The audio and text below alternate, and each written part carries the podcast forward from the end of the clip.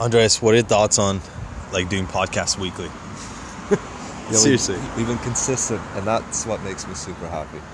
It's beautiful, like sharing content and just sharing our opinions with, like, you know, just like anything we want to say, we just say it.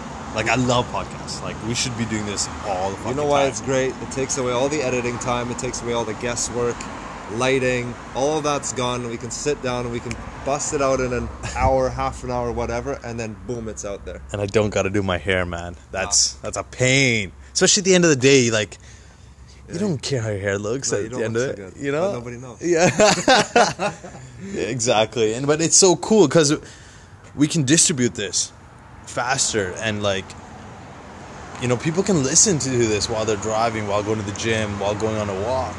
You know, they don't actually have, you know, and plus, like, who's got data nowadays, man? Canada's, like, ripping us off with data anyway, so. Oh, this is a cool thing. You wake up in the morning, you're brushing your teeth, you get a little bit of an inside scoop on something. It's amazing. And you don't got to focus all your attention to it, too, which I love. Absolutely love. And I feel that podcasts are the future, and it's a really easy way to distribute your opinions, your thoughts, and really educate the people around you, which is the most important to us. And, you know, it feels great giving back.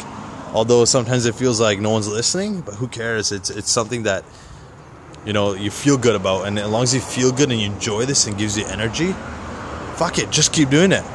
Right, Andres? Yeah, bro. All right, next week we're going to be doing another podcast. Make sure you guys let us know what you guys want us to talk about, and we will. I promise you, we will. Peace.